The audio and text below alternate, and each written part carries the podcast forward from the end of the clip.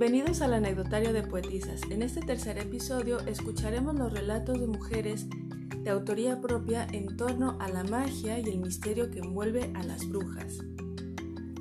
Sean bienvenidos todos a este tercer episodio denominado Brujas, Pócimas, Calderos y Magia.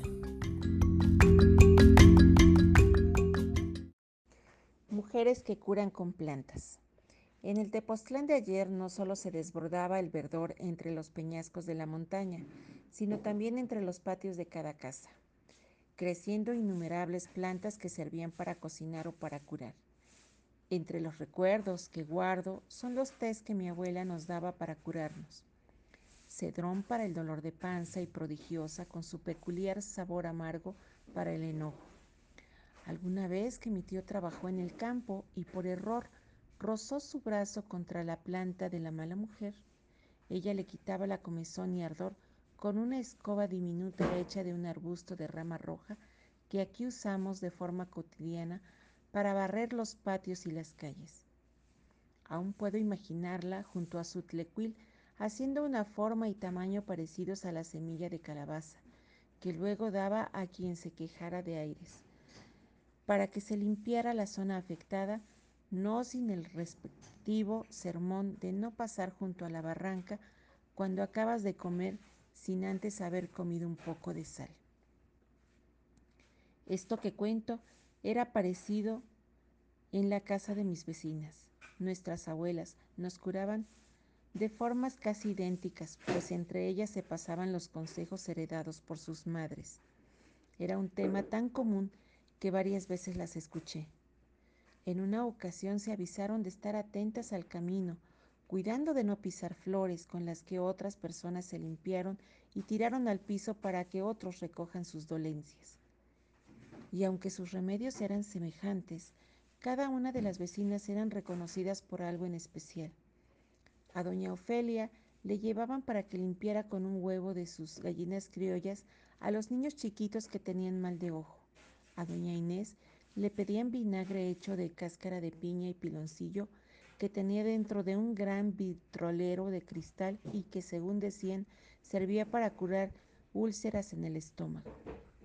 Ya no están mis vecinas grandes, ni mi abuela, pero las tengo presentes cuando miro o me unto a Shiwit sobre alguna herida que no para de sangrar y que quiero que sane rápido. Segura estoy que una botella llena de sus hojas es la herencia que mi generación suele guardar.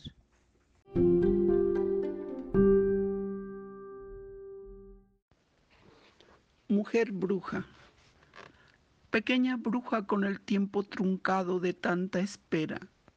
Tu corazón levitado yace sin mancha, mujer de tierra, sustancia de fuego al mirar la luz del agua apagada. Eres rocío en un botón del infinito, eres prodigio. Has bordado madre, hilvanado hija, eres abuela. Eres invierno desplomado en los brazos de la primavera. Tu calor derrite cualquier verano inoportuno, sentados junto al despertar del otoño desolado. Eres expresión en la foresta, deseo del viento, voces en penumbra que gritan verdades ocultas, pensamiento incierto en tu insignificante nocturno. Juzgada y enclaustrada, soportas tu dolor enigmático. Hastío de ancianas con aspiraciones quebrantadas, permanencia juzgada en el universo con incógnita tus ilusiones fenecieron en el pantanal de las horas. Eres licor deseado, añoranza del sosiego hurgado. Por venir vacío con remembranza de alivio, aliento sin espíritu del amanecer en agonía. Incertidumbre sin historia, la perseverancia muerta. Ánima sin existencia, sin espíritu como la utopía. Regocijo obstruido por el fango de manos asesinas. Extrema realidad en el corazón bestializado. Tu respuesta es playa embravecida crestas de miedo rasgado, flor y mar profundo sobre la constelación eterna.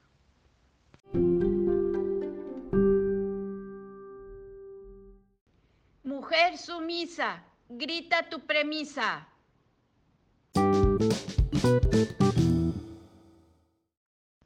Título. Una bruja de magia positiva. En un pueblito olvidado existió una brujita llena de ilusiones, pero el pueblo estaba lleno de energía negativa y mala vibra. Al correr de los años, la bruja que vivía en esta casita tuvo la oportunidad de encerrar en un lugar a muchas almas perdidas por las malas vibras y ambiciones. El lugar se encontraba a leguas inaccesible para todas las personas. La bruja las alimentaba con brebajes especiales para mantenerlas adormecidas y comían un compuesto de ajo, albahaca y otras hierbas. Así las mantenía sin oportunidad de escapar. Muchos años después, al demostrar estas almas su deseo de rectificar y aportar buenos beneficios para su comunidad y así lograr su liberación. La bruja las liberó y el pueblito volvió a florecer. Soy Victoria. No pidas ayuda, tienes que ser más ruda. De fuego soy. Llegó un momento en mi vida que de tanto llorar, mis lágrimas lograron casi extinguirme. Me despojé de mis egos y en docenas de trozos me derrumbé. Caí y he besado la huella de otros, persiguiendo el umbral de mil sombras que brillan más allá del toque de mis dedos. Hoy cumplo mi destino, precedida por salamandra de añil y coral perenne. Fui Lilith, Eva, Elena y Prometea. Soy el metatexto de todo lo escrito. Sí, soy Génesis. Y mi pregón, soy yo, mujer de fuego y en este proceso de reconstrucción para forjarme es que te hablo a ti, mujer de miel y acero. Somos hermanas en cíclica resurrección, como parte del todo, antes y después, cada cual hemos permanecido por un tiempo ciegas ante los signos inmortales. Renovémonos junto a la promesa, invoquemos, soy mujer en llamas un fogón bajo el caldero, con olor a saumerio, copal y mirra, y curiosas palpamos nuestro destino en los valles de piel, senos para nutrir el aire, sangre mensual para sellar el agua viva, curvas para trazar mudras en la tierra y un útero santo, cáliz de fuego para engendrar. Es esta figura elástica en donde el poder supremo obra en favor del género humano. Desde el origen del mundo, las féminas somos las sacerdotisas que propagan desde su propio cuerpo todo el bien hacer del éter con su creación. Es el Espíritu Divino como pulsar que requiere de ti y de mí como mujer para cabalgar sobre el ciclo perpetuo, para mantener gavetos dormidos, arrullados con nanas y arropados con besos. Sin embargo, una nube cargada ha sido llevada al inconsciente colectivo. Empujada por el miedo del otro quien ha engañado y cree que será ignorado. Pobre iluso que sobaja y amedrenta, sin saber que al hacerlo se denigra más el mismo. Mujer, tú lo sabes, lo intuyes y aunque te niegues, eres fuente inagotable de lluvia fértil. Es en ti, mujer, como alfa y omega, la mujer dadora sin más título. Dar para darte con cada célula. No finjas ignorar tu destino, porque en realidad tu voz no ha callado nunca. Nunca han logrado someterte. Tu labor es como el capullo de las flores y el oleaje marino, como el rocío de la mañana y como el titilar de las estrellas, como los cuantos de luz que emanan del astro rey. Desde el origen del mundo, todos somos testigos y beneficiados por ellos aunque en ocasiones son ignorados, no por ello son liquidados. Tú, mujer, eres el recipiente que contiene, eres la madre del lenguaje, de siembra y de cosecha. Eres la espiga paciente de cien semillas. ¿Por qué etiquetas tu hacer, tu decir y tu pensar? No lo necesitas.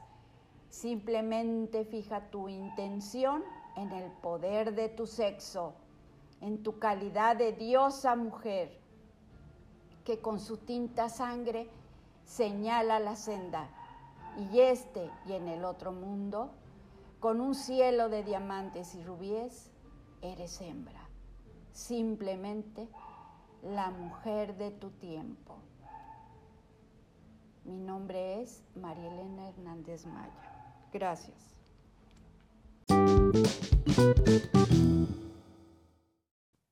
Una historia que da susto. Surgió espontáneamente durante la caminata. Hablábamos sobre las druidas y las orginas. Era un viernes por la noche y la recolección de las hierbas y flores de campo nos distrajeron del movimiento de las agujas del reloj. Yo llevaba una carpeta de cartoncillo, en donde iba recopilando las plantas. Tú me ibas contando sobre el uso que le daban a estas en esa región fría. Llegamos al árbol de la esquina donde dices, dicen, varias personas han pasado por ese camino real en horas de la madrugada, según tú bajo efecto etílico. Nos detuvimos y señalaste las ramas del árbol más altas, que podrían aguantar a una persona. Ahí la han visto. Abrí los ojos sorprendida de la organicidad con la que me contabas. ¿A quién? pregunté. ¿A quién más? ¿A la bruja o a la nahuala? A veces lleva pies de guajolote y otras veces de cabra. Abrí más los ojos, no podía fingir no estremecerme ante tal dato. También recordé a Cata contándome sobre, sobre su vecina la nahuala. El terreno, esa herencia familiar tuya, es el mismo predio en el que se asentó la nahuala. ¿Es contra ella la demanda que tenemos en el tribunal? Cata respondió ¿Te da miedo, licenciada? Obvio sí, respondí en ese momento. Y ahora que Karina me cuenta sobre la bruja del árbol, pienso que habría en todo esto algo de cierto. Pero detengámonos aquí para retomar. Miré al fondo de la calle y venían varias chicas con falda larga y cantando en un idioma desconocido. No era el náhuatl de los altos de Morelos. Me sonaba el lenguaje, dicen, de los neardentales. Se reían y transmitían mucha paz.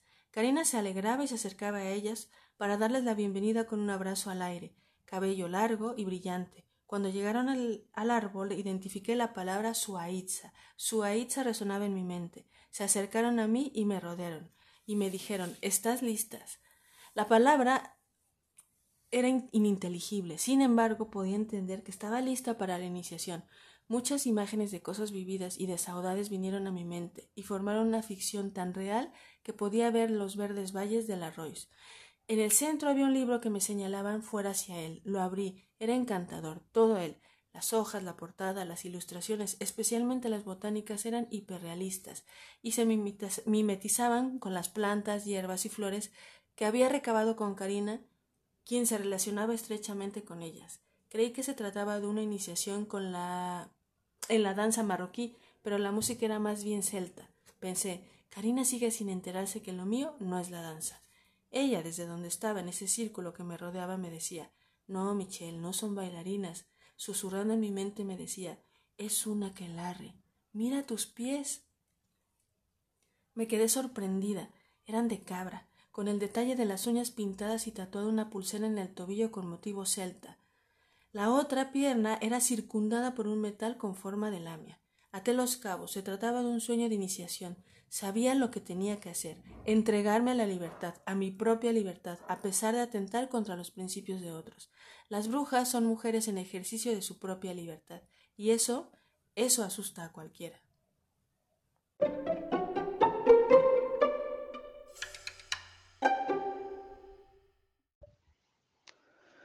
Alzo los brazos para recibir la sabiduría que me fue concedida por la vida. Pongo en el caldero de mi ser los secretos que la naturaleza me da para levantar a la que ha caído. Toco para dar vida al árbol que da fruto, a la tierra que hace germinar la semilla. Elevo la mirada al sol para agradecer su calor, que hace que mi cuerpo vibre, a la luna que en una oscura noche aparece sin miedo, sin pena, para acompañar a ese ser que pide iluminación en su interior. Soy bruja de la naturaleza, recibo y doy. Soy verde, me visto de colores, percibo el olor de la alegría, del amor, de la amistad, de la fraternidad. Llevo en mis venas la sangre derramada de esas mujeres que fueron aventadas a la hoguera por su sabiduría, su entereza. Soy mujer y sí, soy bruja.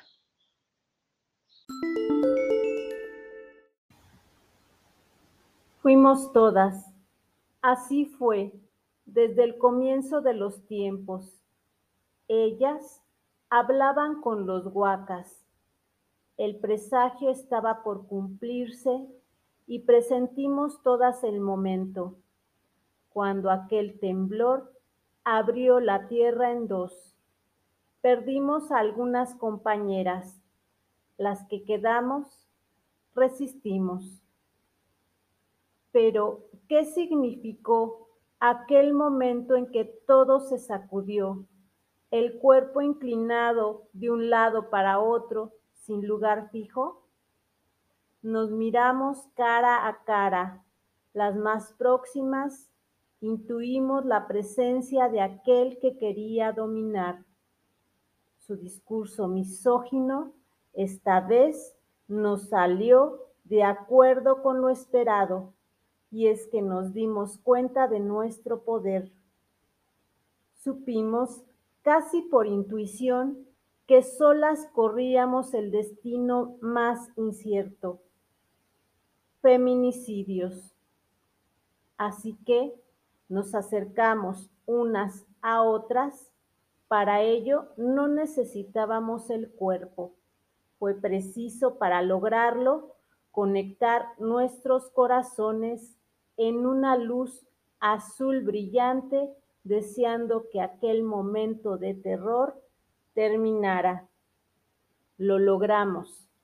Unidas fuimos la luz más brillante. Teníamos preparadas cada quien en su bolsillo las más aromáticas plantas. Romero, albahaca, menta y lavanda. Era el secreto de la luz que nos unió, además de los sentimientos más nobles. Conocimos nuestro poder situado en los saberes de cada una. Los huacas estuvieron todo el tiempo con nosotras, enviando vientos que disiparon los aromas. La tierra dio paso al autocuidado. El agua ahogó sus gargantas y no pudieron emitir contra nosotras palabras violentas y juicios que nos condenaran. Finalmente, el fuego se apaciguó y ocurrió la paz en nuestros corazones. Volvimos, nos curamos unas a otras las heridas en una consigna donde fuimos todas. No es brujería, no es nigromancia, todo es producto de tu ignorancia.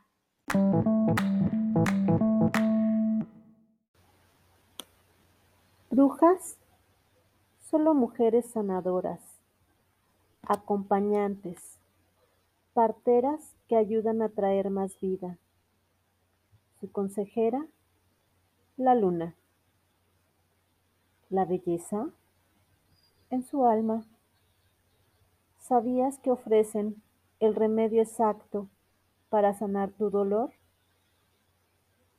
Compartimos saberes, la verdad sobre ellas, el gran respeto que tienen por la naturaleza.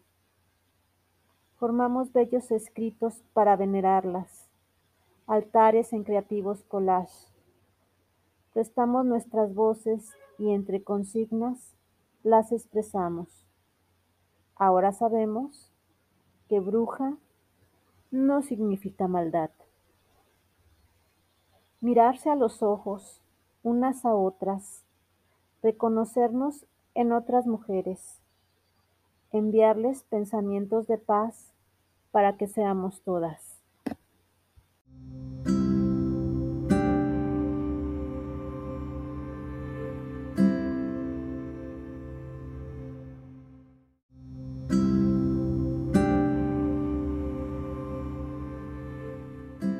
Y así llegamos al final del anecdotario de poetisas. Muchísimas gracias a Yara, a Marta, a María Elena, a Vicky, a Rosy, a Adriana y a Ruth por su gran aportación para este tercer episodio. Muchísimas gracias y nos vemos en el siguiente.